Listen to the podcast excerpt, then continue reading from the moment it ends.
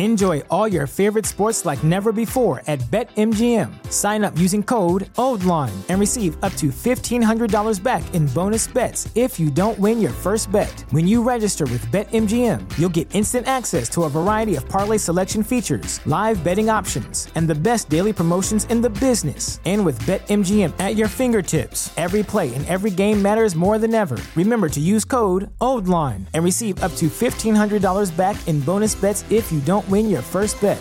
BetMGM and GameSense remind you to play responsibly. See BetMGM.com for terms. 21 plus only, Maryland only. New customer offer, subject to eligibility requirements. Rewards are non withdrawable bonus bets that expire in seven days. Please play responsibly. For help, visit MDGamblingHelp.org or call 1 800 Gambler in partnership with MGM National Harbor. Promotional offer not available in Washington, D.C.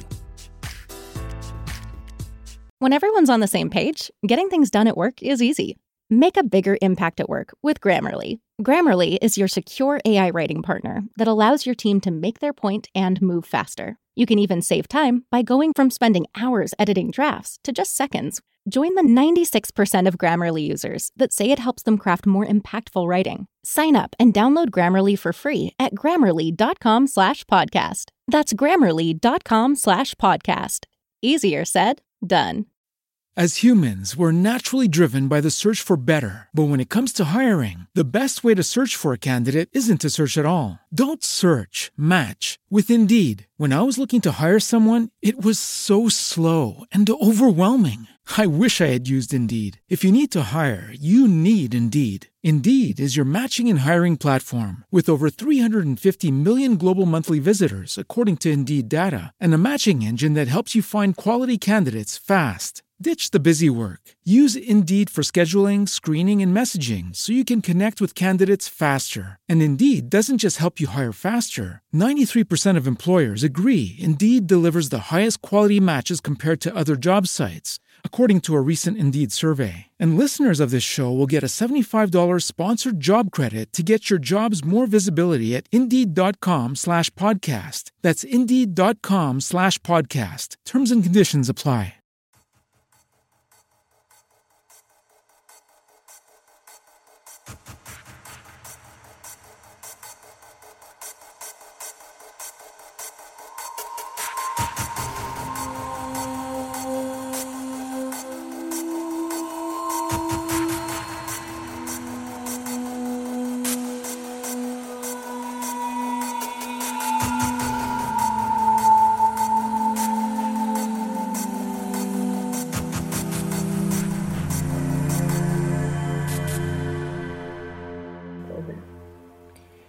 Eccoci, live anche questa sera con Verusca e Marco. Ciao a tutti, ciao David, Jack O'Lantern, Michele, Lorenz, detto anche Lobo, Cuni, Gabriele Spalla e Valentina. Ciao a tutti. Allora, ectoplasmi, questa è un'idea di Verusca in realtà, quindi è colpa sua. E, appunto i fantasmi, eccetera, eccetera. E qui ci abbiamo infilato anche la quinta forza fondamentale della natura, che appunto non esiste, nel momento se ne conoscono solo quattro di forze fondamentali, come possibile link tra quello che uno poi per, percepisce o racconta di aver percepito e eh, un po' però una realtà misurabile e quantificabile. Verusca, dillo con parole okay. tue. A parole mie. Allora, l'idea per, per la quale poi potete tipo, insultarmi in chat era praticamente di fare appunto i fantasmi, non tanto nelle fantasmi, apparizioni, cose di ectoplasmi, non tanto nell'horror perché tanto se no non, non, se ne esce vivi, ma appunto nella fantascienza, quindi quelle, diciamo, quelle produzioni pseudoscientifiche o le spiegazioni pseudoscientifiche del fantasma o storie che ruotano intorno a gente che cerca di spiegare scientificamente il fantasma, cose di insomma, quindi argomento più o meno è questo, il fantasma nel tentativo di, di dargli un senso Scientifico. razionale, sì, una spiegazione razionale. E vabbè, io come al solito faccio quella fissata con l'Ottocento, quindi partirei, tanto per cambiare, con uh, lo spiritismo, che è stato questo periodo che tutti ricordiamo per aver visto i film e le foto di questi intorno al tavolino che facevano la seduta spiritica. È stato un movimento che appunto è andato molto di moda tra i primi dell'Ottocento, cioè diciamo tra metà Ottocento e metà Novecento soprattutto ha avuto una, un momento così, stava piano piano si stava spegnendo, poi è ritornato molto in voga dopo la prima guerra mondiale, più che altro per il trauma della, di tutte le persone che avevano perso i parenti in guerra e che quindi in qualche modo cercavano di superare questo trauma cercando di ricollegarsi appunto a questi, a questi fantasmi e c'erano tutta una serie di trucchi uh, all'epoca che venivano utilizzati per uh, appunto mostrare proprio il, il fantasma. E quindi esistevano le fotografie degli ectoplasmi, praticamente questa che vediamo nella foto sarebbe la manifestazione del fantasma che veniva di solito sputata dalla medium durante la, la seduta spiritica e di solito questo, questo, trucchetto veniva fatto con la medium che distraeva un attimo il pubblico, si infilava della mussolina in bocca e poi la sputava lentamente durante la seduta fa- dicendo che in realtà era appunto il materiale della, del mondo dei la mussolina, esatto. che cos'è? Come si chiama? Mussolina è praticamente una specie di cotone, ah. di cotone, un cotone molto, molto leggero praticamente che appunto si infilavano in bocca e poi sputazzavano dicendo che era materiale ectoplasmico. Esistono tutta una serie di, poi di debunker già allora che eh, andavano in giro a spiegare eh, come queste sedute spiritiche in realtà fossero ovviamente delle truppe. Sì, perché poi dei... si pagava fior di, di, di denaro. Scusa, salutiamo esatto. nel frattempo Luca Nengil, Cuni, non so se l'ho già salutato, Corrado, Stefano Tanci, Angelo Frascella, Milky0072 e arriveremo anche a Conan Doyle Davide stai tranquillo con Verusca non si può esatto si può. se volete lo, lo, lo, togliamo subito di mezzo il buon Conan Doyle anche perché aspetta lo devo cercare aspettate eh. Tanto tu parla Verusca, di qualcosa okay. di fantasma, di spaventoso. Dico, e... qualcosa di fantastico. Uh, eh, no, vabbè, Conan Doyle, la cosa interessante ecco. è che Conan Doyle iniziò a credere allo spiritismo già nel 1881. Questa è una foto di Conan Doyle con una procace fantasmessa. Si vede? E, ehm, quindi ben Beh, procace, poi... la, la procacità non si vede, carina, però Beh, vabbè, Procaccio è inteso come questo sorriso ammiccante così, della fantasma, un po', un po' sexy. E no, la cosa interessante è che appunto lui inizia a credere in queste cose ben prima di creare Sherlock Holmes, quindi uno, diciamo, c'è un po' questa idea di Conan Doyle che prima crede nella scienza e poi si rimpiffionisce e comincia a credere ai fantasmi e alle fatine. In realtà lui iniziò a crederci già da prima, perché comunque stiamo parlando del, proprio dei primi 1880 e il primo Sherlock Holmes è stato scritto nel 1887, uno studio rosso. Quindi da un lato c'era appunto il suo personaggio che ehm, appunto in, tutte, in un paio di avventure come per esempio quella del vampiro del Sussex o del mastino dei Baskerville reitera fortemente anche di fronte a casi che sembrano paranormali che eh, non esiste il paranormale, ci sono delle spiegazioni scientifiche per tutto, come poi succede appunto nel, nel racconto, mentre ehm, questa la voce che sentite non è la presenza fantasmatica ma il gatto, mentre praticamente... La differenza dalla... è veramente poca, eh? tra un gatto e un fantasma siamo lì. Eh. Insomma, diciamo, il fantasma si spera che no, no, no, non pretende coccole, mo la tiro su così la pianta. E dicevamo, mentre praticamente già nel 1884, appunto, quindi credeva allo spiritismo, addirittura andò a indagare una casa infestata nel Dorset e poi vabbè ci fu la deriva completa per cui nel 1917 iniziò a tenere conferenze sul tema, a vedere le foto delle, delle fatine, tutte queste cose, cose così insomma per cui è stato in realtà una, un lungo, diciamo, un lungo thread, non ha sbattuto la testa una sera si è svegliato spiritista il giorno dopo, insomma. anche perché lì anche, allora era ancora esiguo il, il, confine tra scienza e pseudoscienza. Eh, salutiamo anche Giugiu Giarlo, Salvatore Capalbi, eh, gli altri abbiamo più o meno sentiti. Roll, Roll chi è? David dice Roll faceva sedute spiritiche non per i soldi ma per la fama, che però più o meno è la stessa è la stessa cosa. Ah, e Kuni, questa è una bella citazione, il 20th Century Boys, il manga con tutti i trucchi dell'amico ah, per far sembrare, sì. non, non, fantasmi, ma insomma per far sembrare che aveva super, superpoteri o cose del genere. E, e, i gatti rivelano la presenza dei fantasmi, dice Milky 0072. Eh, questo ce lo sai dire tu. Eccola qua, la, mm. la gatta. E... Però sono insomma... state le visual appena hai mostrato la gatta, eh, perché esatto, YouTube dai, subito... Facciamo... Ah, vedi? visual, esatto. Guadagna di croccantini, dai, l'ho fatta. Poverino. Sì, infatti, buona bestia. Comunque, proseguo io con la storia o qualcuno vuole intervenire? non so se Marco vuole intervenire, io non, non Guarda, io mi stavo uh, appassionando al, al, ai fatti storici, quindi io proseguirei vai, vai. poi quando hai finito con la storia passiamo a altre cose fantascientifiche, a parte il gatto che inizia a volare, tra un po' gli apriamo un OnlyFans. Quindi... Eh, beh, potrebbe essere un'idea per poter Oh, comunque da lì volevo semplicemente collegarmi appunto da quel periodo storico a Dickens con il famoso chiaramente canto di Natale e al fatto che appunto in realtà poi i fantasmi della, di Dickens effettivamente sono time traveling, cioè viaggiano nel tempo perché lui vede il suo passato grazie a un fantasma e eh, appunto il suo futuro grazie a un altro fantasma. Quindi se vogliamo c'è già da questo punto di vista una componente fantascientifica perché uniamo alla figura fantasmatica l'idea praticamente del viaggio nel tempo.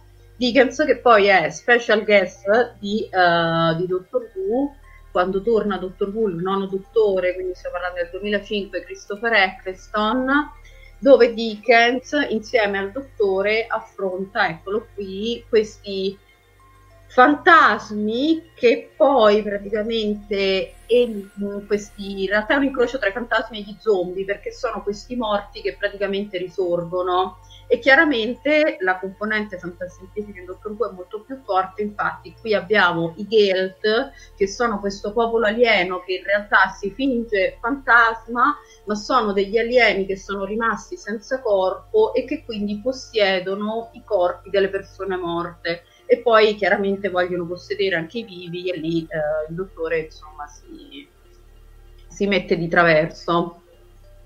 Quindi ora che abbiamo fatto collegamento con Dickens siamo arrivati ai, ai, giorni nostri potete lanciarvi. Allora, c'è, c'è, aspetta, David Cash di Ciao Vincor.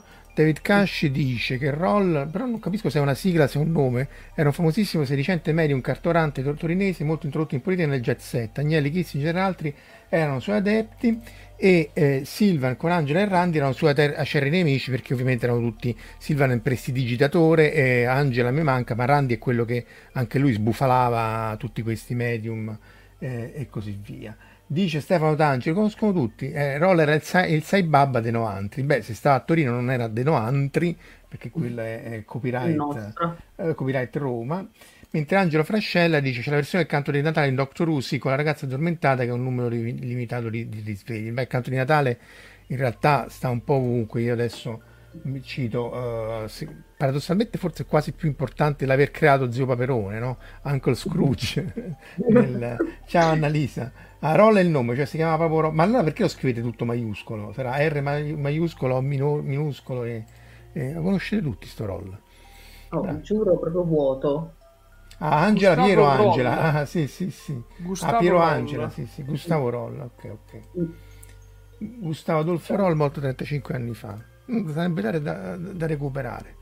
Che dice il gatto Verusco? Oltre a Uncle Scrooge con Pippo, Pippo, Pippo Fantasma, secondo me merita. Eh. Allora, sì, possiamo, aprire ah, una, sì. possiamo aprire una parte sui gatti in cui eh, vengono da sempre ritenuti in collegamento con la parte esoterica del, dell'universo. Quindi è, è, fantastico che questo gatto abbia deciso di partecipare con noi questa sera, mentre altre volte... Coincidenze? non credo. esatto. Sì, quindi... Ciao, è venuto a Ciao Edoardo. Abbiamo anche Edoardo della linea, della linea Fantasy, tra l'altro, che, che ovviamente se ci si ascoltate tramite il podcast di cui Omar poi prende la traccia audio, ci dovrebbe essere anche le, le loro produzioni dei tolkieniani italiani che avevamo fatto la live qualche settimana fa. Sì, è uscita da poco dovrebbe essere uscita da poco. E, Vai, no, su Uncle Scrooge, sì, effettivamente il canto di Natale ha creato Zio Paperone, probabilmente. E una di quelle immagini che hai scelto è probabilmente una delle, delle rappresentazioni del canto di Natale più belle e più conosciute. Cioè, io queste qui la vedevo da bambino, me le ricordo tutti i Natali, qual- da qualche parte la facevano, e mi ricordo che in quel periodo lì la vedevo sempre, quindi... Anche i Muppet, non ce l'ho, ma insomma il canto ah, di Natale con Muppet con Michael Caine... Sì. È sono grandissimi classici. Qui, però qui appunto il fantasma è quello morto, cioè essenzialmente è lo spirito. Infatti stavo guardando un po' l'etimologia, ghost viene dal tedesco, me, me, me, noi abbiamo lo spirito in realtà, eh, eh, che appunto è un'anima dei, dei, morti che si rimanifesta in qualche maniera nel nostro mondo per eh, dare segnali e così via. Ecco qua che ci hai messo Marco. Ci ho messo Spectral. Spectral, sì, visto che parlavamo appunto già nello specifico, lo, lo ingrandisco un attimo. Spectral è un film presente su Netflix, eh, giusto perché così non mi dite che non faccio pubblicità, che comunque del 2016 è abbastanza interessante perché fa vedere, eh, come dire, degli strani fantasmi. Allora, intanto in Spectral si immaginano cioè, di... fantasmi non strani, cioè, fantasmi normali.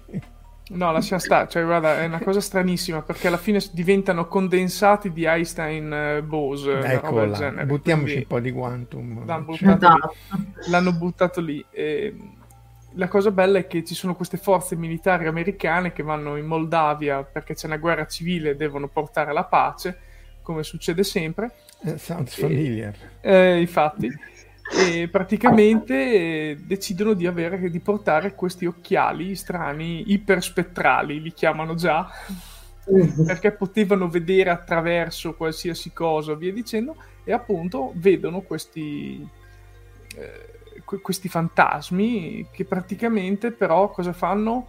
Eh, entrano in contatto con le persone e riescono a poterle uccidere, ma tu fai una fatica bestiale a ucciderli perché sono con, appunto condensati di Bose-Einstein o, que- o, quello che è. Ovviamente dal punto di vista scientifico non vuole dire nulla e via dicendo, però è un film anche abbastanza carino, un po' sottovalutato probabilmente rispetto a tanti altri merita. che stanno uscendo. Sì, quello che ci dici tu è che merita. Nel frattempo continua la saga di Roll in cui Stefano Tanci dice posso assicurarti che in determinati ambienti, soprattutto borghesi e di ricconi a quanto pare, rola una fame e tale quantità di aneddoti e testimonianze da non andare ad essere una specie di padre Pio Live. Interessante perché manca, mi manca completamente, andrebbe mm-hmm. approfondito. Ecco, eh, perché non siamo ricconi, se non eh sì, infatti è proprio un altro... un altro mondo, hai capito? Eh, giusto, hanno citato giustamente Davide. il sesto senso di Shyamalan. Posso sì, dire beh, sono fantasmi sono fantasmi. Sì. Però eh, cioè, parlare di questo è come spoilerare il film. Poi capisco che oramai abbia quei vent'anni abbondanti. No, no, però se, se, uno si ferma qua e visto che non c'è sì. Omar, in realtà non, non, non, lo si spoiler. In realtà l'hanno, l'hanno spoilerato in 50. È perché non guardavi Voyager? No, eh, lo, sì, lo no, guardavo, beh, però non volevo. Ecco, insomma. È come le riviste, come le riviste porno che lo guardavi per un amico. Sì, eh. lo guardavo, ma poi dicevo che guardavo Ehm, non Voyager ma Discovery. Sì. ero già in anticipo dicevo già che guardavo Discovery o Picard quindi...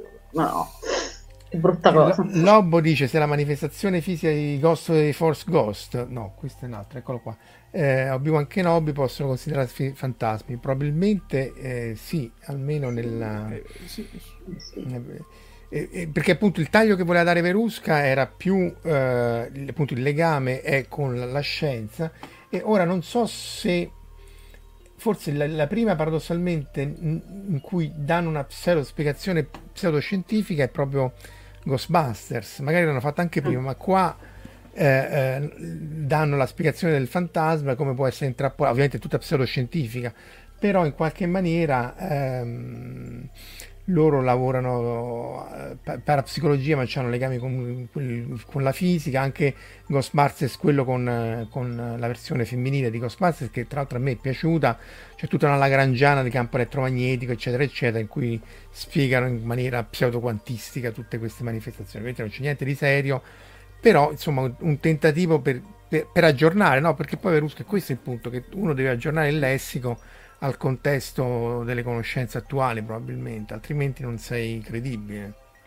Ma allora in realtà nell'horror il fantasma cioè, non è che lo devi spiegare, però è appunto un genere eh, diverso, cioè un genere a sé, mentre se vogliamo appunto fare fantascientificas, comunque fantascienza e fantasmi, in qualche modo dobbiamo trovare quei prodotti che sono a cavallo. Tra l'altro il Ma se il fanta local... di fantascientificas fosse fantasmi invece di...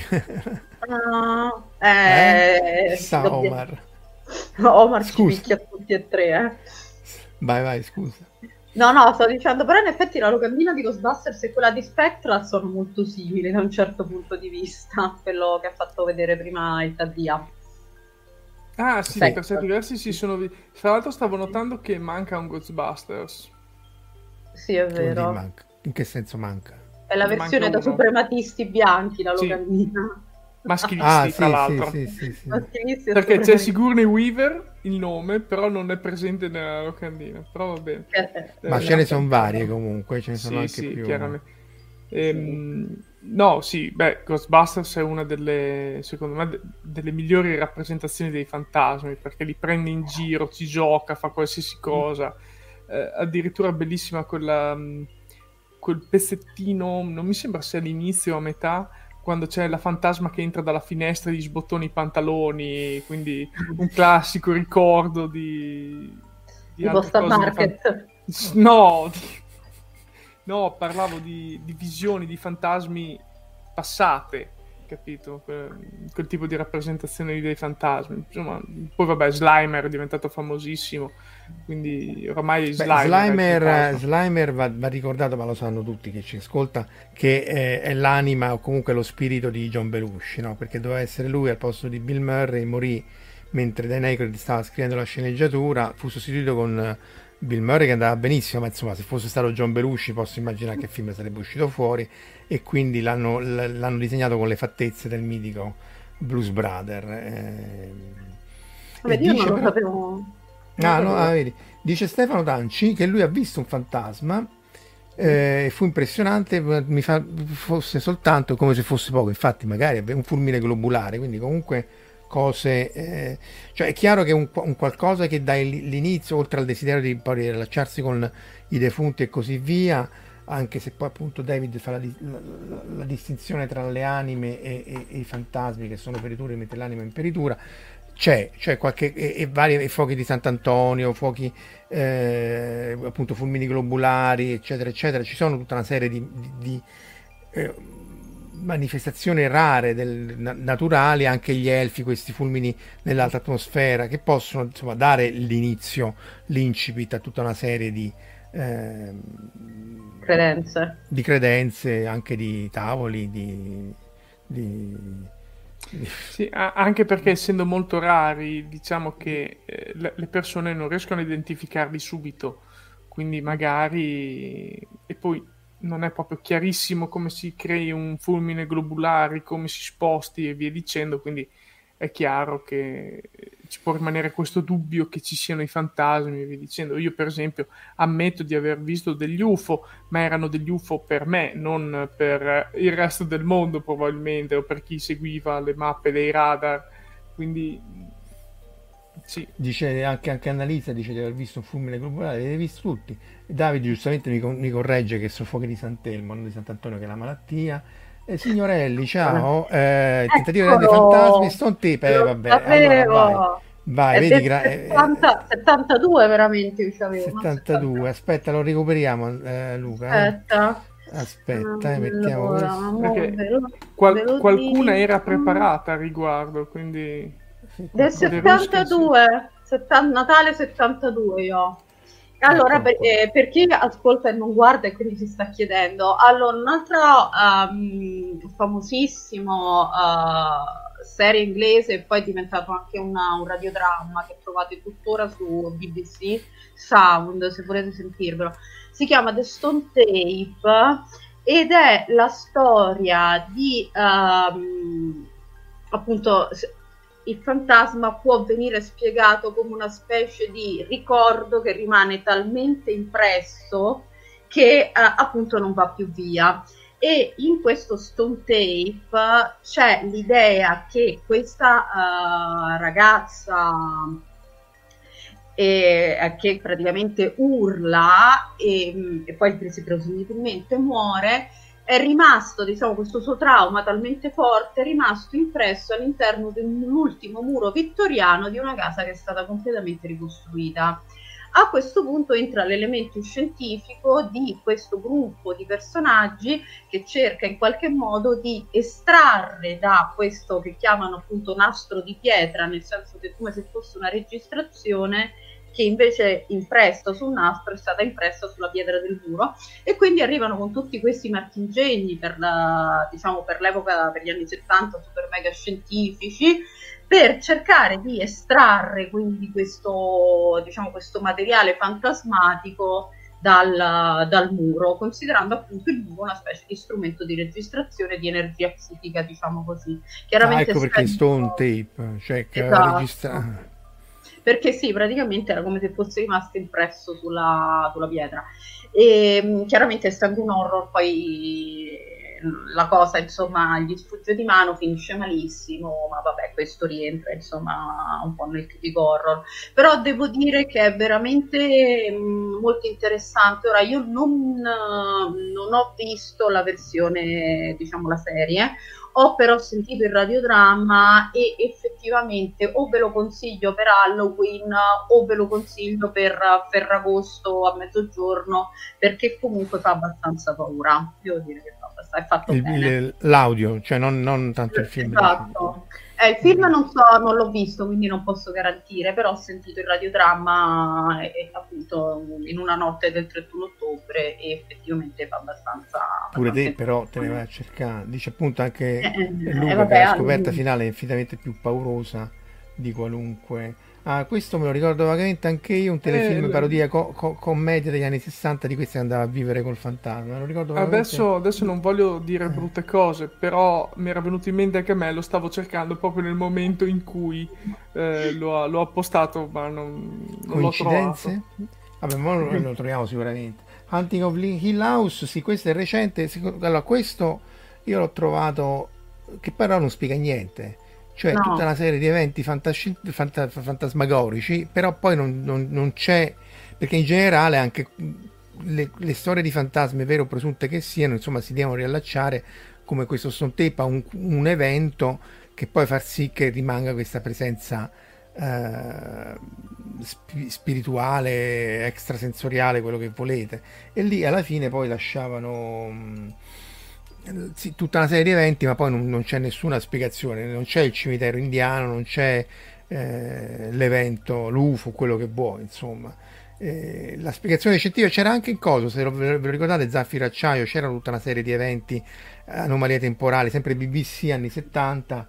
Eh, sì, sì, la Bibbia parla chiaramente di quelli che voi chiamate fantasmi, infatti risale eh, sicuramente al, al, periodo ebraico, risale a quello babilonese, ci sono tutta una serie di, eh, di, di eventi. Ecco, allora a questo punto, visto che siamo in, in ambito eh, religioso, c'è da citare, anche se appunto la distinzione poi come la facevamo tra anime, spiriti, eccetera, eccetera, c'è il Museo delle Anime del Purgatorio a Roma, che sta nella chiesa del Santo Cuore del Suffragio che un, credo che sia l'unica chiesa gotica, neogotica, ma insomma una delle pochissime chiese gotiche eh, che ci sono a Roma, ehm, e dentro c'è un mini museo appunto delle, delle anime del purgatorio, eh, ossia di manifestazioni eh, terrene delle anime che appunto nella spiegazione appunto che dà la, la, la, dottrina cristiana sono nel purgatorio in qualche maniera si manifestano oppure cercano di ricondurre a vita uh, naturata i figli snaturati e così via. Se vi capita eh, è piccolo ma insomma eh, merita. Ecco qua Marco da 10 ripropone il sesto senso, povero Bruce Willis. Sì, visto che lo continuano a citare nei commenti, giustamente il sesto senso parla di fantasmi tutto il film. Eh, io ho spoilerato questo film oramai di 25 anni fa, quindi in effetti la prima volta che l'ho visto ci sono rimasto stranito anch'io, perché ho detto cavolo, però era palese, tornando indietro era palese semplicemente che il film ti presenta un approccio eh, più realistico alla vita, quindi tu non, non, riesci a capire che cosa è reale e che cosa non lo sia. Un bel gioco, diciamo, gli è venuto bene, però una volta che l'hai, l'hai visto una volta, boh, basta. Cioè, dopo, Beh, ma Sha- in realtà una volta che hai visto un film di Shyamalan li hai visti tutti, eh, c'è da dire. Perché poi... Non mi trattate male il povero Shyamalan, lo sai che, come dire... Ah, io... non sapevo che fossi una fangirl. De... una fangirl di Shyamalan, con, con, i suoi alti e bassi, eh, cioè, poro Sì, sì, lui pure è un altro tipo, come si chiama, tipo Ridley Scott, cioè ha fatto cose inguardabili e cose notevoli. Però eh, Shyamalan fa, eh, appunto fa alti e bassi, Ridley Scott ha fatto tutti alti e poi è semplicemente precipitato senza più ripiasse, per cui è un po' diverso, diciamo. Beh, l'importante... Sì, eh, vai, vai. vai, vai. Mm. No, dicevo, l'importante è che una volta che vai giù ti ricordi che puoi anche fare altro nella vita e ti ritiri dalle scene, come ha fatto proprio eh. Bruce Willis dopo Vergognati tu che l'hai preso in giro per Cosmic Sin. Fai public atonement. No, io non lo faccio perché io rimango dell'idea che possa aver avuto magari un, un problema, ma eh, insomma, alla fine il risultato è quello la sua recitazione è stata pessima, quindi o te ne rendi conto prima e ti fermi, ma non fai sei film in un anno tutti pessimi. Oh, ma c'è magari, il bo- magari poi... vorrei, vorrei vedere a te se ti venissero a chiedere, vuoi fare sei film in un anno tutti pessimi e ti diamo x milioni a film pessimo? Eh, dire, tu dici no. Eh, chiaramente no... accetto, ma io non sono Bruce Willis e quindi ho bisogno di fare cassa, lui no. Eh. Eh, ma pure lui c'era le spese. Aspetta, volevo citare Gabriele Spalla che cita l'isola di Poveglia Venezia, dicono che sia piena di fantasma, ci sono stati da studenti solo topi e grossi, e questo è interessante. E poi c'è il loop temporale e poi c'è Stefano Tanci che cita giustamente Fantasma su Alfa. Anche questo eh, è interessante perché da... Um, eh, anche qua c'è una spiegazione delle onde alfa del cervello in Spazio 1999 prima stagione in cui, in, cui, in cui, si riallaccia appunto una spiegazione pseudoscientifica con un loop temporale, anche lì se non ricordo male, che effettivamente è molto nello spirito di Spazio 1999, prima, prima stagione. Allora, okay. tra l'altro, la, quella cosa del loop temporale in The Haunting of the House, senza spoilerare troppo, sì, è come l'ha capita Lorenz Mm. Hanno deciso di giocarla sul loop temporale. Il romanzo è chiaramente tutta un'altra cosa. Ah, c'è un, c'è un libro scritto con, con, le parole sulla carta? C'è un libro scritto con le parole sulla carta che è praticamente completamente diverso, è un classico di, di Shirley Jackson, se non sbaglio, The, The Haunting of the House. Sì, dovrebbe essere di Shirley Jackson, faccio quella che neanche controlla perché sono sicura. E tra l'altro lo stesso team creativo di The Hunting of Hill House poi ha tirato fuori The Hunting of Bly Manor l'anno dopo, sempre per Netflix, un'altra serie di fantasmi, che dà una spiegazione del fantasma che anche se non è scientifica è molto molto interessante secondo me. Poi mm, io non l'avevo mai vista prima d'ora, però può essere una mia forma di ignoranza la loro idea è che il fantasma sia in realtà una, un ricordo che ha, un, um, che ha una specie di equazione a ripetere, cioè un ricordo che viene ripetuto talmente tante volte che alla fine assume coscienza. Diventa praticamente una e non si cioè la, il fantasma non sa neanche perché sta compiendo quelle azioni perché come le equazioni a ripetere alla fine non, non sai perché le fai, la equazione a ripetere è una specie di tic.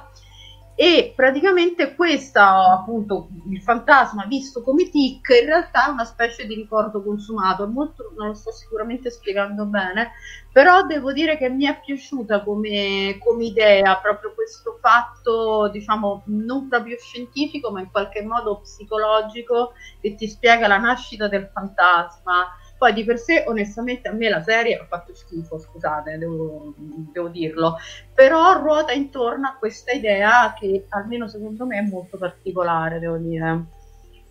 Cioè, provate, se volete farvi del male. Hanno fatto l'anno dopo un'altra serie che è ancora peggiore, quindi anche loro sono in sindrome di Ridley Scott, palesemente. Oh, ma una volta che fai, ma ripeto, anche io farei così. Eh, non, eh, appunto, non era fatta male, ma insomma, anche a me non è che avesse proprio avesse proprio fatto impazzire. Citano anche Scary Movie, che è la parte comica, e, e, e, un altro grande film, anche se non era un fantasma lì, era proprio il mostro, era il drago, come anche il titolo del, era Dominio del Drago, una delle altre migliori.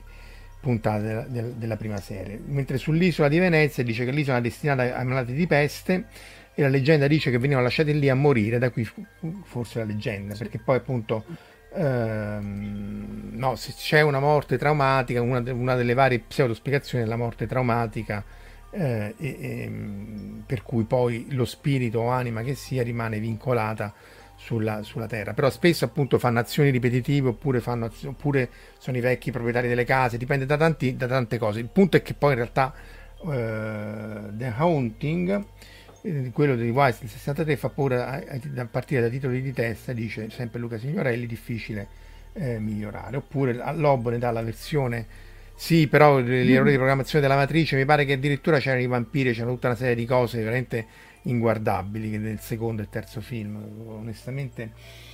E, ecco Davide, sì, Solaris. Esatto, aspetta, allora Lo stavamo citando prima eh, della diretta come bonus aggiuntivo.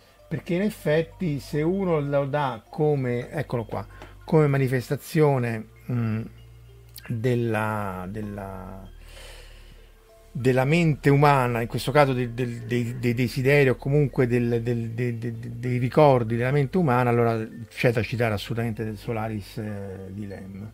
Eh,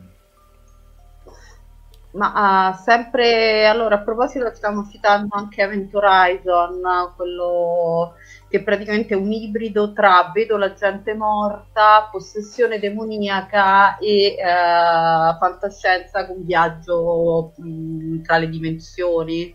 Che una, appunto è un ibridone con dentro uno di tutto, però effettivamente c'è una parte con apparizioni fantasmatiche, diciamo così. Sì, esatto, perché eh, appunto Corri giustamente dice, cita Gesù, eh, conoscendo i loro pensieri, dissero ogni, ogni, regno diviso contro se stesso va in rovina, ogni città a casa divisa contro se stessa non può durare. In effetti appunto c'è anche la, la, la, l'approccio appunto del, del, dell'anima e dello spirito, perché appunto c'è tutta, eh, come abbiamo citato, il Museo delle Anime del Purgatorio, c'è tutta una casistica uh, di, di, di, di, visioni legate appunto alla, al cattolicesimo. Quindi ci sono vari tagli che uno, che uno può dare. Angelo Frascella cita uh, The Expanse, lì l'Holden fantasma scientifico, perché in quel caso... Um, in quel caso appunto la, era una specie di, di costrutto artificiale di, di, di quella pseudo protomolecola, mate- sì. la protomolecola, sì, sì. E, quindi ce ne, ce ne sono varie di, di, di, letture, anche simili a Solaris, c'è da citare dove sta eh, anche Sfera, che un po' riprende i temi di Solaris, anche qui in chiave più, ancora più hard science fiction. Il film non era che fosse sta, sta grande, sta grande traslitterazione del libro, il libro anche forse non è uno dei migliori. Eh, però ci sono varie, varie, varie chiavi di lettura. In realtà, appunto, se uno ne vuole dare una, una lettura in termini scientifici, uno in qualche maniera devi, devi ipotizzare che ci sia una interazione tra il cervello, comunque tra le, i nostri sensi, che appunto dovrebbero essere 5 e non 6 come il sesto senso, a meno che non ci sia un sesto senso, ma se c'è un sesto senso deve Devo funzionare. No, no, ma è quello, quello è il Cavaliere dello Zodiaco. Deve funzionare in base al, um, a, un qualche, a una qualche interazione, cioè tut, noi, tutti noi funzioniamo, i nostri sensi sono tutti di tipo elettromagnetico, cioè percepiamo segnali luminosi, acustici, eh, tattili e così via tramite interazioni elettromagnetiche. Quindi questa è una delle quattro forze fondamentali, poi unificate tra l'altro da Maxwell. Poi c'è la forza nucleare debole che è il decadimento dei nuclei, ma noi non abbiamo percezioni di quel tipo eh, i nostri nuclei decadono, però mm, anche questa unificata col resto, ma non, non, non, c'è nessuna interazione che lo spiega, meno che mai eh, quella della gravità o, o, quella della forza nucleare forte. Queste sono le quattro forze.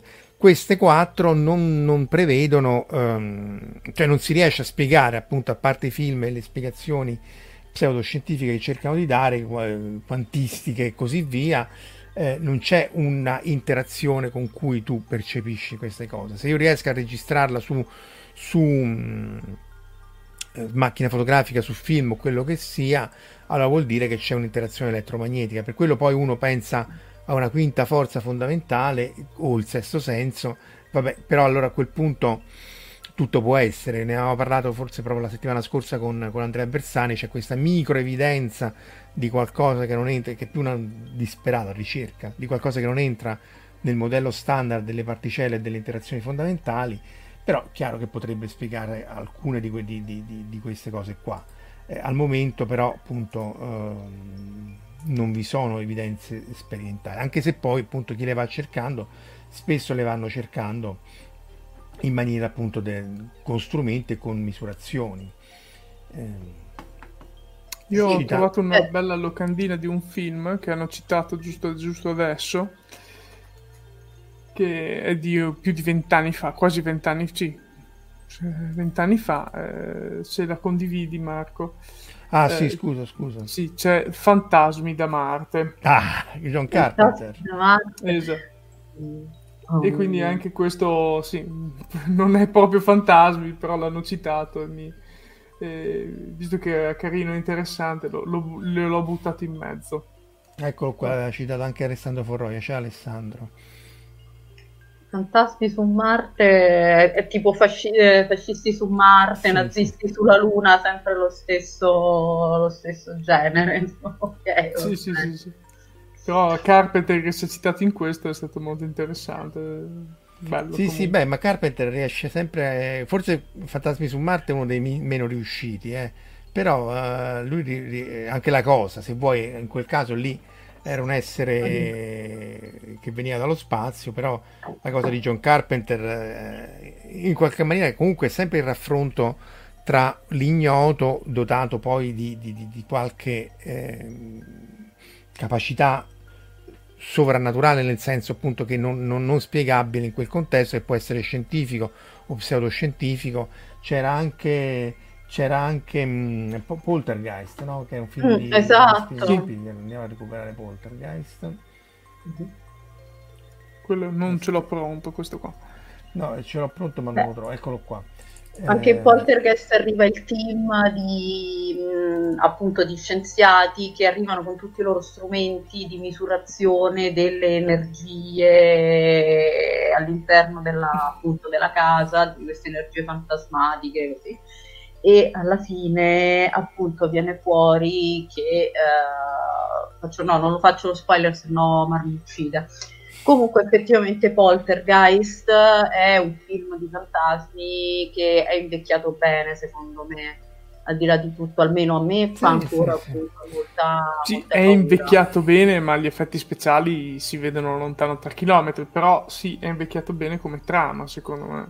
Beh, sì, l'effetto sì, speciale però se invecchia a me non, non, dà problemi perché è chiaro che vi è fatto, anzi peggio quando cercano di, di, di, riaggiornare gli effetti speciali come hanno fatto. Sì. Ah, non eh, citare certe cose, non citare. Eh, eh ma sono non citate le, le, le, e si vivono, citano anche giustamente sì, sì, e, la cosa. Poi da, all'estremo opposto c'è la casa stricata con Puzzetto. eh, tra, tra, fanta- tra DC c'è un fantasma che si chiama Deadman, un nome che è tutto un mm. programma però a mhm. questo punto, alti e bassi per alti e bassi, direi di andare qua. Che dici, Berusca? Ok, allora di TNG l'episodio veramente, veramente, veramente, veramente che eh, scavalla ogni cosa che, che sembra uscito oggettivamente da Barbara Cartland è Subrosa eh, della settima stagione, lo farei presente a tutti quelli che mi dicono no ma The Next Generation resisti fino alla settima stagione, poi la settima stagione è piena di capolavori, come ad esempio... Ma è piena anche di filler.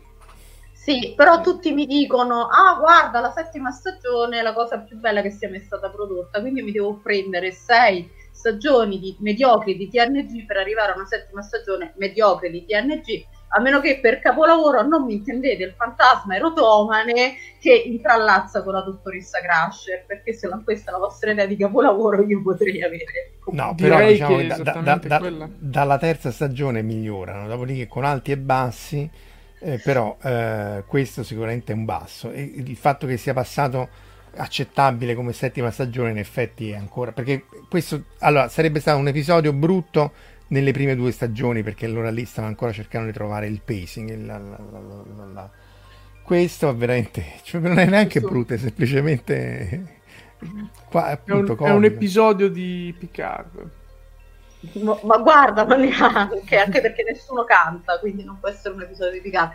Comunque, di base la storia è che la dottoressa Crusher va, eh, muore la, la, nonna, quindi va sul pianeta dove c'era la nonna, seppellisce la nonna incontra uno straniero misterioso e bellissimo che eh, si scopre essere stato l'amante della nonna, ma le dicono di fare attenzione a questo straniero misterioso, bellissimo, rar, rar, e lei chiaramente si innamora dello straniero misterioso e bellissimo, che, ha, che poi viene fuori che era un fantasma che ha amato tutte le donne della sua famiglia nei secoli dei secoli e poi per fortuna essendo TNG, cioè per fortuna relativamente, essendo TNG viene fuori che chiaramente non è davvero un fantasma, ma è una specie di forma di vita parassitica che si attaccava a tutte le donne della famiglia Crusher. E vabbè viene sconfitto e finisce l'episodio però mh, è rimasto appunto come uno degli, degli, episodi più imbarazzanti devo dire di, di, The Next Generation o forse addirittura di Star Trek fin quando non siamo arrivati a Discovery vabbè ma lì è proprio ma allora io lo dico sempre comunque eh, TNG è invecchiata malissimo cioè se mm. c'è una serie che faccio fatica a rivedere adesso a distanza di 35 anni è proprio TNG. Cioè, la trama, il succo, i personaggi come erano costruiti, sì, belli per l'epoca, ti prendevano, ma rivisti adesso, a parte qualche bellissimo episodio, c'è un po' di pochezza sotto, quindi... Ma io già all'epoca non lo amavo, devo dire la verità. Però appunto poi è arrivato Discovery, ci ha fatto rivalutare qualunque cosa, e, mh, compreso il fantasma della dottoressa Crusher, perché in Discovery, attenzione, c'è la storia di fantasmi nella stagione 2 è ben, ed è presente in uh, tre puntate ehm, il fantasma dell'amica di Trilly. Ho rimosso. Praticamente Trilly un bel giorno trova sulla, sì, stavo dicendo trova sulla Discovery questa, questa sua vecchia amica di scuola. E come... Esatto e scopre che poi in realtà la sua amica di scuola con cui lei sta parlando tutti i giorni in realtà è morta. Ta-dam! Però anche in questo caso viene fuori che in realtà eh, non è veramente un fantasma, ma essendo Discovery è appunto una specie di fungo pentadimensionale parassitico, comunque di base un fungo. E quindi sono... Hanno dei problemi con i funghi, è quello che ci vogliono dire. Nel futuro sì. avremo avremo no, problemi con i funghi. Lo staff di Discovery ha problemi ah, con i funghi. Ma aspetta, quale funghi però? Ecco, poi ci sono anche delle tipologie di funghi che potrebbero creare belle sceneggiature, ma si vede che non usano quelle, quelli lì. Esatto, usano ah, quelli avariati per risparmiare. Comunque ho preparato, visto che l'hanno citato anche prima, un uh, bellissimo film, Beetlejuice, uh-huh. se l'ho pronunciato bene non ce lo beccherò mai, e insomma, Spiritello Porcello credo che sia una delle cose più interessanti e divertenti. Cos'era degli, già degli, ancora negli anni 80 questo qui? Sì, questo da, da, non mi ricordo, ma anni 80 sicuramente, perché lo... lo sì, no. eh, oh, mi è venuto il dubbio tra i primi anni 90 e i fine anni 80, ma poi mi rendo conto che alcune cose di un certo livello, eh, anche con effetti speciali, erano già ne, erano ancora negli anni 80, quindi vabbè. Comunque, Tim Burton? Abbiamo sì, Google? Cioè, vediamo subito. No, non usiamo Google. Basta. No, ok. È sopravvalutato. Cioè, Moriamo da uomini. 1988. Eh. 88, ah però. Mm, mm, mm. Esatto. Quindi, dai, ci hai preso. Ok. Allora, altri fantasmi scientifici che avete voi? Ah, io ne ho uno qua, se vuoi. Adesso guarda, te lo carico subito al volo, che così finisco la mia lista di cose che avevo pseudo preparato perché io sono sempre pronto, ricordate, io sono, sono, sempre pronto. E... Ah, bella questa di Salvatore Cavalbi, Batman truccato come Joker, mi piace effettivamente è azzeccata. Eh, io sono, ecco, vedi che anche Michele lo ricorda, io sono una persona preparata, io quindi Va bene, ci faremo la Pre- t-shirt. Preparato, cioè ti, pra- ti, pari in anticipo. Sì, esatto. Eh, e ho anche di Stock, bellissima... scusa, molto l'ho detto, eh, però di Stockwell in Quantum Leap poteva essere considerato un fantasma, sì, in effetti, sì, sì, in sì, qualche maniera. Stare. Vai, che è questo? Aspetta, eh, come lo metto? Così. Eh, così, ecco. Final Fantasy, ecco, film sottovalutatissimo secondo me. Ma la trama eh, era proprio strana. No, la trama, trama no, non esisteva la trama e non assomiglia neanche ai videogiochi di Final Fantasy. Eh, ma proprio da lontanissimo. Però c'erano, appunto, parlando di fantasmi, questi ghost che quando entrano in contatto con gli esseri umani gli rubano, o esseri viventi, gli rubano l'anima dentro. Quindi eh, era interessante anche questo qui dal punto di vista dei fantasmi perché questi esserini girano per il mondo liberi e o meglio in un'area ben definita che si sta sempre più allargando quindi Final Fantasy però è bello perché è stato una delle prime opere in computer grafica in cui si sono veramente impegnati a fare tutte le, le cose strane si vedono i capelli che singolarmente si muovono al vento sì, cose, sì. Insomma, dal punto di vista visivo è stato fatto un lavoro veramente di un certo livello per l'epoca e per l'animazione. Nacque proprio dalla testa animata con i capelli, no? Nacque da quello. Sì. Cioè, prima fecero una testa della ragazza, se non sbaglio, con i capelli, sì, e poi da lì si espansero fino a fare tutto il film. Però, insomma, se avessero scritto una sceneggiatura un po' meno banale. Sì, è proprio terra a terra come sceneggiatura, dico, lo guardi, però non è che ti viene voglia di rivederlo migliaia di volte. Cioè. Final Fantasy era quello che poi ce n'era anche uno dopo con gli zombie con i tentacoli che uscivano dalla bocca o quello era un altro? Uh, oddio. Non di, di, zombie giapponesi con i tentacoli ce ne stanno tanto al chilo. No, no, no, no non ne porno, intendo per una volta, non intendo ne porno. E, no, c'è Wentworth Miller, ma forse non è Final Fantasy, ignoratemi, andiamo avanti. No, um, non, non, mi, non mi sovviene, quindi non dico nulla. Eh, sì, Stefano Tanci dice che avrà il DVD di questo qui, e sì, ce l'ho anch'io il DVD, quindi lo ammetto, l'ho preso il DVD. No, ok, va bene. Cosa... Allora, io ho un ultimo... Vai. Ok, ed è Torchwood.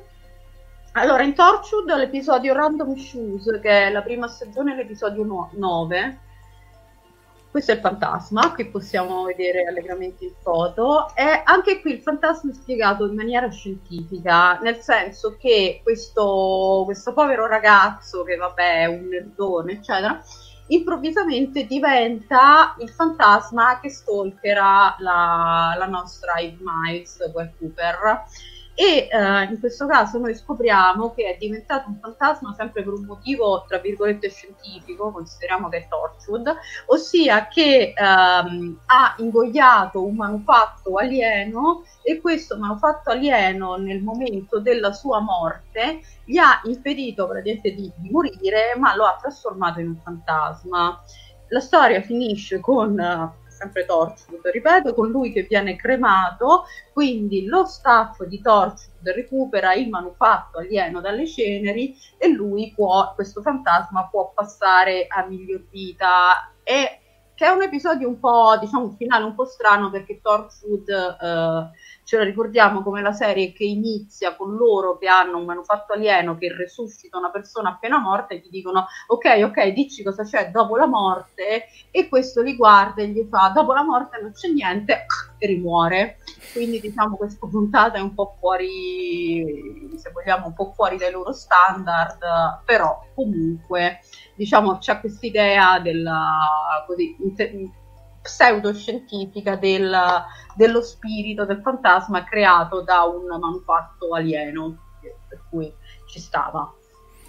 Sì, c'è sempre la, la, la spiegazione scientifica, c'è, c'è, c'è, spesso. Qui citano anche Fantasma, che a me onestamente manca, ehm, prim- negli anni 70 come film, eh, andrebbe recuperato. Citano anche il dottor Manhattan, eh, mm. anche lui, sì, vabbè, ma lui era essenzialmente su come superpoteri eh, dottor mm. Manhattan. Lì, lì, appunto lì c'era il campo intrinseco per ritornare alla quinta forza. Appunto, uh, Alan Moore si inventa questo intrinsic field in cui lui essenzialmente viene disintegrato e si ricompone, eh, comparendo all'inizio come fantasma proprio. E, ehm, e poi appunto uh, ha, ha, è l'unico, l'unico con, con, con, i superpoteri. Edoardo cita anche quando i neutri emergono dalla Terra, questo anche qui mi manca, e Marco eh, riprende quello che citano eh, spesso appunto Quantum Leap con uh, Scott Bakula e Dean Stockwell bambini proprio perché... Sì, proprio. fra l'altro Dean Stockwell è morto da poco, eh. quindi una grave perdita, anche perché era un silone, non pensavo potesse morire, quindi vabbè. E, no, a parte questo qui, Quantum Leap, come è stato detto nei commenti, può essere interpretato come fantasmi perché vanno a possedere, eh, almeno Scott Bakula va a possedere di volta in volta un personaggio diverso mentre il buon Dean Stockwell gli appare eh, da dietro questa camera olografica con cui riescono a parlare. Quindi possiamo mettercelo nella categoria, come è già stato detto nei commenti. Classici per classici, c'è poi ovviamente Amleto, anzi forse uno dei, dei, dei primi, no? il fantasma del mm. padre di Amleto che gli dice mi devi, mi devi indicare. In realtà è interessante perché appunto poi tutta la, la, la, parte che altrimenti lui non avrebbe saputo che, che, che, il padre era stato ucciso, eccetera, eccetera, tutta la, la sede di vendetta viene poi istigata da quello che gli viene imposto dal padre, quindi lui di per sé mh, poi non andrebbe a compiere tutti gli atti che, che, compie se non fosse stato il padre che gli dice guarda che così via e anche lì c'è la famosa era in Amleto no Verusca ci sono più ci sono cose. più cose in cielo e in terra di quelle che puoi immaginare la tua filosofia Orazio sì è sì. Amleto e, tra l'altro io mi sono una domanda che a furia di vedere Amleto mi è sorta ma se in realtà il fantasma, considerata la presenza di Orazio, considerato come finisce Amleto, spoiler, ossia che l'unico che sopravvive è Orazio e quando arriva a Fortebraccio, Fortebraccio non uccide. Considerato che il primo che va a dire ad Amleto che, lo, che è stato visto il fantasma di suo padre è Orazio, ma se fosse tutto un complotto di Orazio per prendersi la Danimarca insieme a Fortebraccio, perché nessuno ha visto il fantasma tranne Orazio, due guardie che potrebbe aver corrotto, e Amleto che è fuori come un giardino pensile. e potrebbe comunque che... essere stato purlupinato da un figurante. Orazio gli aveva dato i funghetti di Discovery Amleto, in effetti è una bella... È una bella. Intanto mi citano nei commenti anche i fantasmi dei romani in Asterix e le 12 fatiche ah, quelli sì, dell'esercito sì, romano. Sì, grandissimo Asterix. E poi Clarabella, perché qua citano uh, ovviamente eh, James Herbert sarebbe il figlio di, di, di, di Herbert, questi mi mancano completamente. Eh, cita Gabriele Spalla i film di Ghost of Sleep e Haunted, li ha letti qui a Londra in inglese, ovviamente immagino in, in lingua originale eh, Un fantasma per amico con Bob Hoskins e Denzel Washington. Mm. Probabilmente me lo ricordo, ma tra i film più brutti mai fatti si sono abbastanza d'accordo. C'è una cosa interessante che aveva tirato fuori mh, mm, la, mm, la, giovane libraia, la blogger dei dolori della giovane libraia, è che solitamente, se voi pensate agli horror degli Stati Uniti, la spiegazione della, diciamo spesso della, del fantasma, della, dell'orrore, è il cimitero indiano. Mentre in Italia abbiamo il cimitero etrusco. Se ci pensiamo, effettivamente noi abbiamo spesso storie con cimiteri etruschi facenti funzioni. Da dai, non ti ricordi grandi classici no. sceneggiati Rai? Col cimitero etrusco. Vabbè, vergogna, da Dio boccia, non sei sempre preparato. No, non è che me li ricordo, eh, roba etrusca ce l'ho anche qua vicino, però non è che... Quindi in realtà sei il fantasma del Taddia? Stai attento, appunto. Ma Stai posso rilasciare dichiarazioni di un certo tipo. Okay. Potremmo andare contro i poteri curioso. forti, ricordatelo. Ok, però in effetti sei un po' sforfallante come immagine, eh? Mm. Tipo Yoda, tipo il maestro Yoda che citano no. qui nei, nei commenti. Scooby-Doo, no, Scooby-Doo ancora non è passato, effettivamente era sempre il fantasma con la, con la, maschera con la maschera davanti. Io più volte sono andato a Marzabot a vedere le cose etrusche, ma non mi sono mai sovvenuti dei fantasmi, quindi non... Eh, perché sei tu il fantasma. Ah sì? Ma eh, non sì, posso certo. dirlo perché i poteri forti me lo impediscono. Okay, però avrebbe senso. Eh, eh io non dico nulla. Citano anche giustamente il Signore degli Anelli in cui Aragorn va a recuperare l'esercito dei, dei, vero, degli sì. spiriti. Non a Mordor, credo che cose combattono a Minas Tirith. Non, sì, esatto, a Minas Tirith. Poi s- se ne vanno sba- da lì che li... Sì, sbarcano e poi sbarcano, sconfiggono l'esercito, almeno per il momento, e poi se ne vanno perché Aragorn li libera dal loro vincolo. E poi giustamente mi correggono eh, della mia ignoranza, James Herbert, il grande scrittore horror inglese, quello dei topi, che però appunto devo confessare mi manca e cercherò di, eh, di recuperare.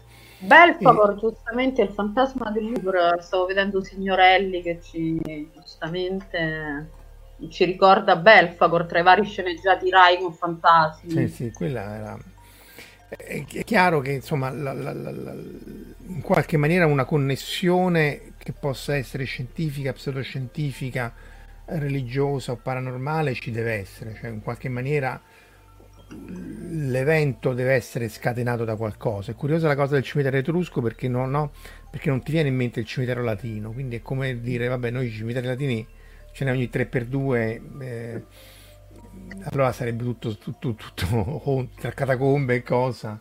Eh... Però effettivamente il cimitero etrusco sarà perché gli etruschi, diciamo, nella, nell'immaginario popolare hanno un po' questa idea del popolo misterioso che poi è sparito e quindi effettivamente Beh, non è proprio sparito anche lì è stato piallato via cioè, mal, sì, in malo modo dai romani però sì infatti ho detto, eh. attenzione, ho detto nell'immaginazione nell'immaginario popolare attenzione non ho assimilato tipo Borg eh. i romani mm. non è che, non è che piallavano i romani assimilavano proprio come i Borg Beh, eh ne ha, li hanno piallati quelle tre o quattro volte. A un certo punto gli Etruschi hanno detto: Sentite, mettiamoci d'accordo, diventiamo romani, siamo tutti tranquilli e felici e non ci rompete più le scatole.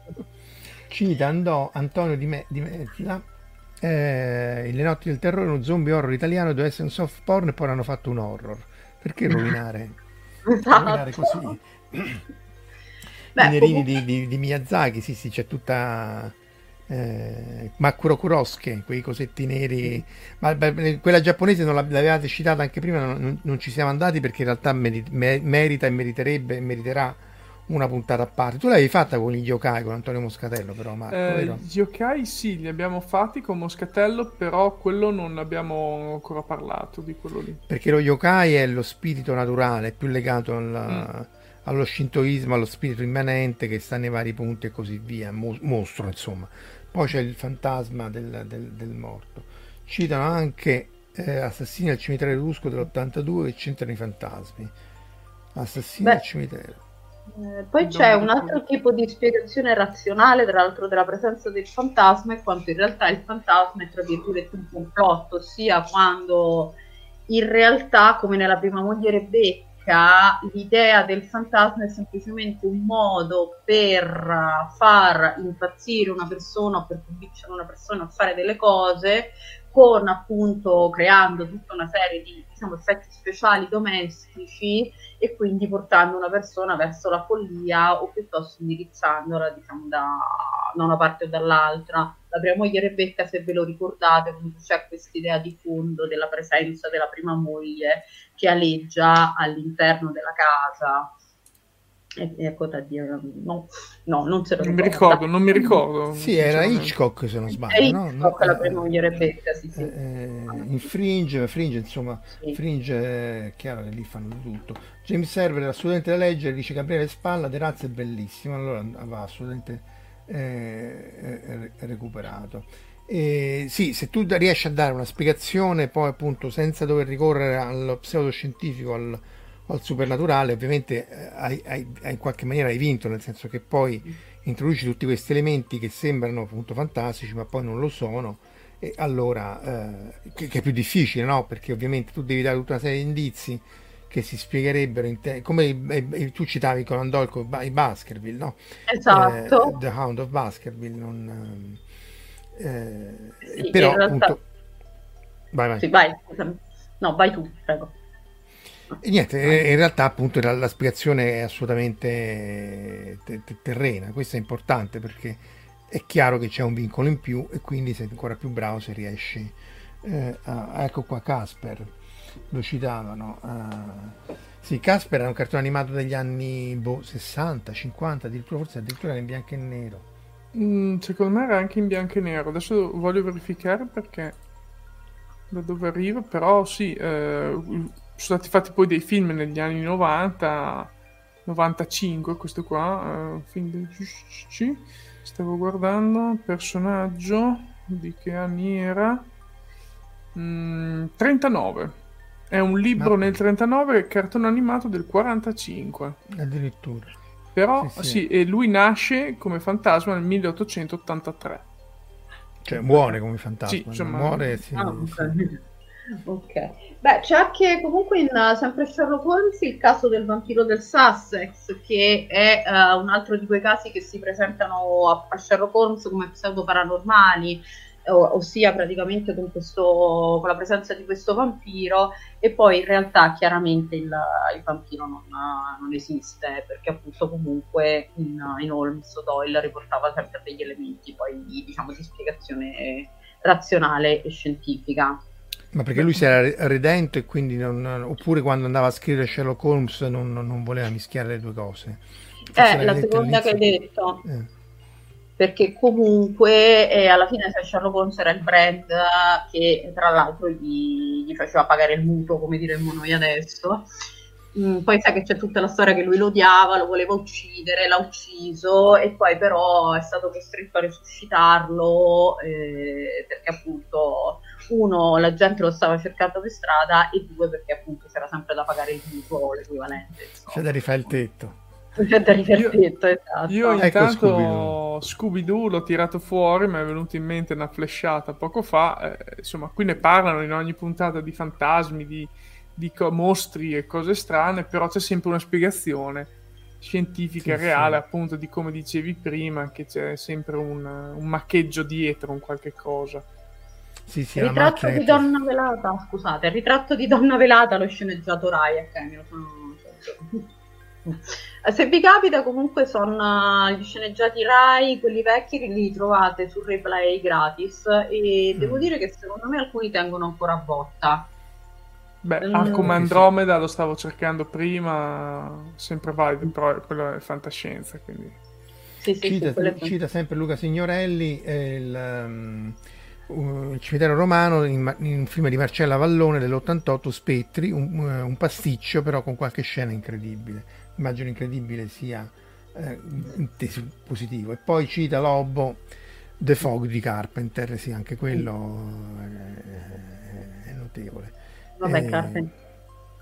Appunto lo citavamo come alti e bassi, però secondo me Carpenter, a differenza di Ridley Scott, ha, ha, anche lui ha il vincolo che la maggior parte dei film erano di basso budget, quindi poi è più difficile eh, salvare capre e cavoli se c'hai 4 lire in croce. È chiaro che poi riesce a fare capolavori o comunque cose memorabili tipo La Cosa o, o Fuga da New York e altri un po' ti riescono un po' meno. Cioè, ragazzi, ma, eh, no, non sono scettico, cioè Carpenter era pieno di soldi, cioè Mario Bava riusciva a fare i, sol- i film in Italia, cioè rendiamoci conto, quindi cioè, dai, il budget era... Sai, scusa, di Carpenter è molto sottovalutato e sembra un Cronenberg per le atmosfere che ha. È, um, il seme della follia con ah, uh, Sam Neill. Quello sì, è molto bello. Sembra veramente delle scene alla, alla, Cronenberg, quindi è strano perché sembra veramente una specie di, di ibrido. E lo conoscono in pochissimo quel film di, di Carpenter, che se eh, vi consiglio di recuperare onestamente. Dice Milky0072 che la moglie di Conan Doyle faceva la medium e fu per colpa sua che l'amicizia tra Houdini e Doyle, che tra l'altro io non sapevo, si incrinò perché Houdini iniziò a smascherare i sensitivi e ad additarli come ciarlatani. Quindi effettivamente eh, eh, eh, le verità nascoste, eh, Santo IMDB, Harrison Ford e Michelle Pfeiffer, ci dice Salvaco- Salvatore Capaldi. Eh, ho, ho, avuto un flash su un, un film secondo me degli anni 80-90 adesso lo sto, l'ho trovato adesso aspetta che verifico dove Appalesa, immagini eh, lo appaleso subitissimo dove, qua devo condividere tutto ce la faccio, eh, ce la faccio. Tanto qua. dice Alessandro che a Carpenter iniziò con i porno, questa mi mancava. Eccolo qua, The Phantom. Adesso giusto una flashata mi è venuta, basta. Mi, mi ritiro dopo questa cosa qua, basta. Beh, vabbè, allora sempre flashata per flashata c'è anche da citare, però qui erano più demoni, quindi tutta un'altra sì. Event Horizon. E anche lì con Sam Neill, eh, che Samuel L. Jackson, quel, no, è quell'altro. Samuel L. Jackson e, mh, mm, oddio, il capitano Lorca, nonché Lucius Malfoy, uh, Jason Isaacs anche c'era. Sì. Ah, sì, sì, sì. sì. anche lui bambino, immagino. Sì. Seme della follia e Principe dell'oscurità sono bellissimi, dice sempre Luca Signorelli. E, e, e continua a Milky ah, 032, sì. la moglie di Dolph finse di parlare con la madre di Udini che era morta da poco, ma lui si rese conto della messa in scena, perché poi è chiaro che Udini, essendo un escape artist, capisce subito dove sta, dove sta il trucco e, e l'inghippo. Ci hanno citato anche The Others, che è un film con Nicole Kidman del 2001, me lo ricordavo più vecchio, che anche quello è molto interessante come gioco su, uh, appunto sullo spirito e, e, fa una cosa un po', senza spoilerare, però fa una cosa un po' alla sesto senso sul finale, nel senso che c'è proprio una specie di, di inversione della storia se mh, mm, anche quello io lo consiglio molto ed effettivamente ha ragione Annalisa fa venire i brividi sì sì quello è molto è fatto bene anche, anche, la fotografia la sceneggiatura eccetera eccetera Alberto Oliva giustamente mi, mi corregge Lawrence Fishburne quello di Matrix non Samuel L. Jackson giusto ehm, eh, citano però qui vengono cose interessanti su John Carpenter non voleva essere volgare che abbia girato con John Holmes queste cose andrebbero approfondite.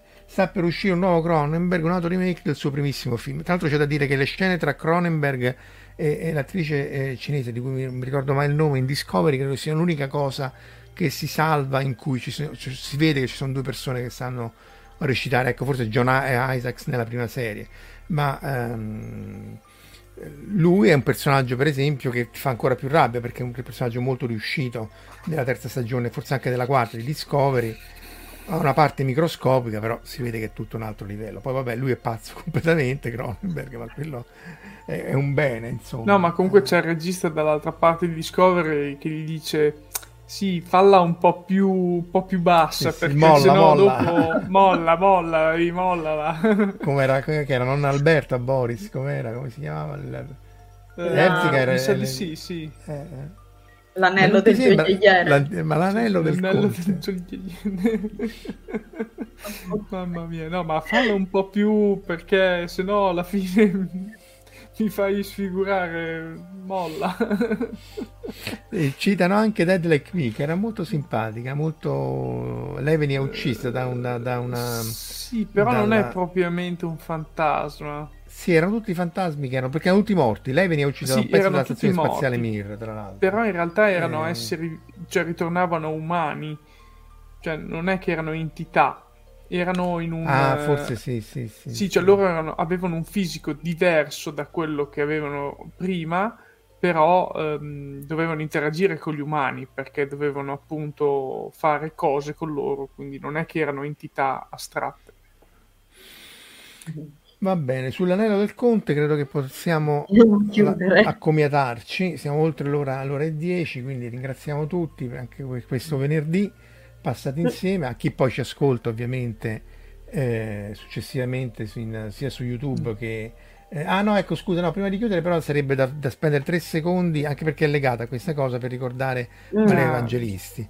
Eh, sì. Perché appunto purtroppo è, venuta a mancare... No qualche giorno fa, però c'è da dire che le spiegazioni che lui dava in, in, nella serie di Nicolas Emmerich sono un po' legate appunto all'interazione mente-natura. Mente, eh, cioè in realtà mm. lui eh, fa un costrutto, eccolo là, eh, mm. fa un costrutto, aspetta Marco, eccolo qui, ehm, in cui è la mente umana che interagisce in maniera creante sulla natura e quindi poi quello che noi vediamo come ehm, fondo cosmico a microonde, universo a lunga scala e così via, in realtà non è altro eh, che, ehm, che, un costrutto nostro e quindi poi lui va a ipotizzare, si basa anche, riprende anche le teorie di Wilhelm Reich, le organiche e così via, che sono tutte pseudoscienze, però lui fa un buon connubio, lo puoi anche togliere Marco, eh, voglio dire, tanto No, perché stavo notando che è più bello que- fare la diretta con questo davanti che con la mia sì, faccia, forse, sì, questo, fai questo più vale visual. per tutti, forse a parte Verusca, però...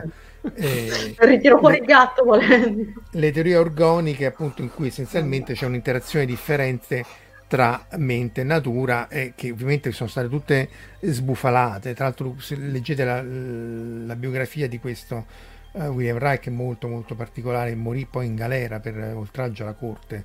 Ehm, però insomma eh, se non l'avete letti recuperate almeno i primi di, di, di, di Valerio Evangelisti perché in qualche maniera lui cerca di dare una spiegazione pseudoscientifica a quello che poi erano le manifestazioni eh, ectoplasmiche del passato e quelle poi del nuovo medioevo perché comunque si svolgono su più piani temporali e, e nel futuro quindi sempre su Valerio Evangelisti potete trovare sul sito della RAI eh, i podcast eh, dei sceneggiati di oramai quasi una, una ventina, ventina d'anni, fa, fa quasi una ventina d'anni fa, sono delle opere incredibili perché gli sceneggiati RAI erano veramente curati, radiofonici e fatti benissimo, li potete ascoltare che se ascoltate Audible o altri audiolibri di oggi sono assolutamente nulla in confronto a quelli sceneggiati, mm. quindi fate in modo di recuperarli, sono tre e uno più bello dell'altro, veramente. Complimenti Tra alla Rai per quelle cose. Sì, sì, no, erano, erano, tutti fatti bene, erano tutti fatti sì, bene, non sì. solo questi di, di Emmerich, c'erano anche quelli di Diego Guggia, c'erano tantissimi sceneggiati. C'è da dire che in, in uno degli adattenti di Emmerich è interessante perché eh, essenzialmente l'escamotage, per, perché è chiaro che è solo audio, era che Emmerich diventava cieco e quindi l'azzo equivalente, cioè il, il suo la sua spalla eh, era costretta a, a, raccontargli quello che succedeva, perché altrimenti non, eh, lo spettatore non poteva essere messo a parte dei vari eventi che sulla carta è facile descriverli, ma in audio, quindi anche lì tutta una serie di, di trucchi e, e, così via eh, sono interessanti perché eh, sono i vincoli del mezzo con cui uno tra, racconta la storia, che però se fatto bene viene, viene, non è intrusivo, insomma. Eh, va bene, allora ci, eh, possiamo forse accometarci anche noi. Ci rivediamo venerdì mm. prossimo. Grazie a tutti. Um, da, da like, subscribe, devi fare la cosa del like. Sì, allora facciamo like, subscribe. Fantascientificast, eh, che è il podcast di Omar Serafini, ovviamente che riprende in audio le nostre live e, e ovviamente il canale Telegram eh, Fantascientificast Community, siamo un 120 più o meno e appunto e poi ovviamente su YouTube like, subscribe e share che per quanto triste sia serve per vincere l'algoritmo e la gara con me e Marco Taddia che arriva per primi a, sì, a, infatti a io vi invito a iscrivervi al canale di Marco Casolino perché io sto per raggiungere e superare il suo numero di iscritti e non vorrei che la prossima volta che mi vede mi mena. Fa- fantasma. C'è questa goliardica gara. Ragazzi, grazie ancora. Buon fine settimana e alla prossima. Ciao. Ciao ciao. Avete ascoltato Fantascientificast, podcast di fantascienza e cronache della galassia, da un'idea di Paolo Bianchi e Omar Serafiti, con il contributo cibernetico del Cylon Prof Massimo De Santo. Potete seguirci ed interagire con noi sul nostro sito fantascientificast.it, su Facebook alla pagina Fantascientificast su Twitter sul profilo at fantascicast, sul nostro canale Telegram t.me slash fantascientificast, sulla nostra community Telegram t.me slash fsccommunity. Se siete particolarmente timidi potete utilizzare la vecchia, cara e affidabile posta elettronica scrivendoci all'indirizzo redazione at fantascientificast.it. Tutte le puntate sono disponibili sul nostro sito, su Apple iTunes, su Spotify e su Podbean all'indirizzo podcast.fantascientificas.it. Se volete, potete lasciarci una valutazione a 5 stelle su Apple iTunes ed offrirci una birra romulana o un gotto esplosivo pangalattico, sostenendoci tramite una donazione PayPal utilizzando l'apposito pulsante sul nostro sito. Fantascientificast è una produzione amatoriale. Non si intende infrangere alcun copyright, i cui diritti appartengono ai rispettivi detentori. L'autorizzazione SIAE 5612I5359.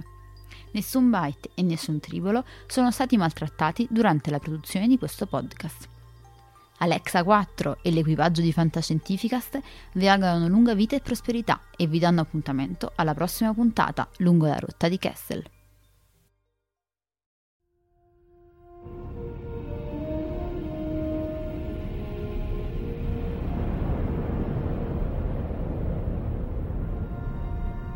Certo che hanno una gran bella nave. E hanno un capitano ancora più grande. Allora è finita a quanto pare. Io dico che sarebbe il caso che ci muovessimo anche noi. Capitano, ho appena ricevuto un ordine dal comando. Dobbiamo tornare alla base immediatamente. Cambiano equipaggio.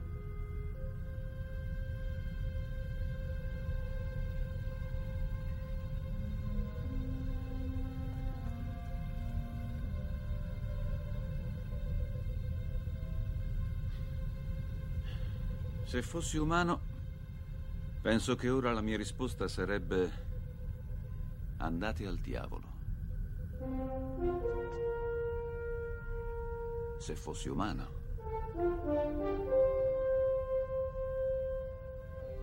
Che rotta, capitano.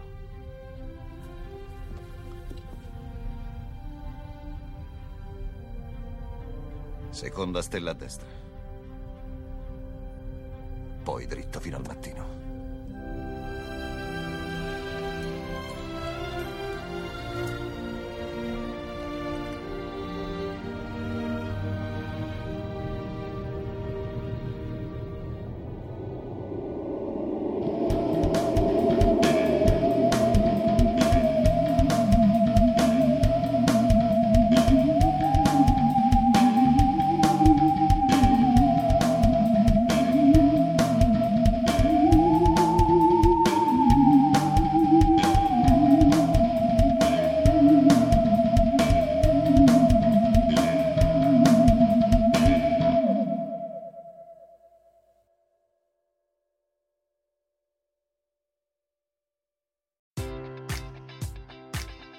Enjoy all your favorite sports like never before at BetMGM. Sign up using code OldLine and receive up to $1,500 back in bonus bets if you don't win your first bet. When you register with BetMGM, you'll get instant access to a variety of parlay selection features, live betting options, and the best daily promotions in the business. And with BetMGM at your fingertips, every play and every game matters more than ever. Remember to use code OldLine and receive up to $1,500 back in bonus bets if you don't your first bet. BetMGM and GameSense remind you to play responsibly. See BetMGM.com for terms. 21 plus only, Maryland only. New customer offer, subject to eligibility requirements. Rewards are non withdrawable bonus bets that expire in seven days. Please play responsibly. For help, visit mdgamblinghelp.org or call 1 800 Gambler in partnership with MGM National Harbor. Promotional offer not available in Washington, D.C. As humans, we're naturally driven by the search for better. But when it comes to hiring, the best way to search for a candidate isn't to search at all. Don't search, match with Indeed. When I was looking to hire someone, it was so slow and overwhelming. I wish I had used Indeed. If you need to hire, you need Indeed. Indeed is your matching and hiring platform with over 350 million global monthly visitors, according to Indeed data, and a matching engine that helps you find quality candidates fast. Ditch the busy work. Use Indeed for scheduling, screening, and messaging so you can connect with candidates faster. And Indeed doesn't just help you hire faster. 93% of employers agree Indeed delivers the highest quality matches compared to other job sites, according to a recent Indeed survey. And listeners of this show will get a $75 sponsored job credit to get your jobs more visibility at Indeed.com slash podcast. That's Indeed.com slash podcast. Terms and conditions apply.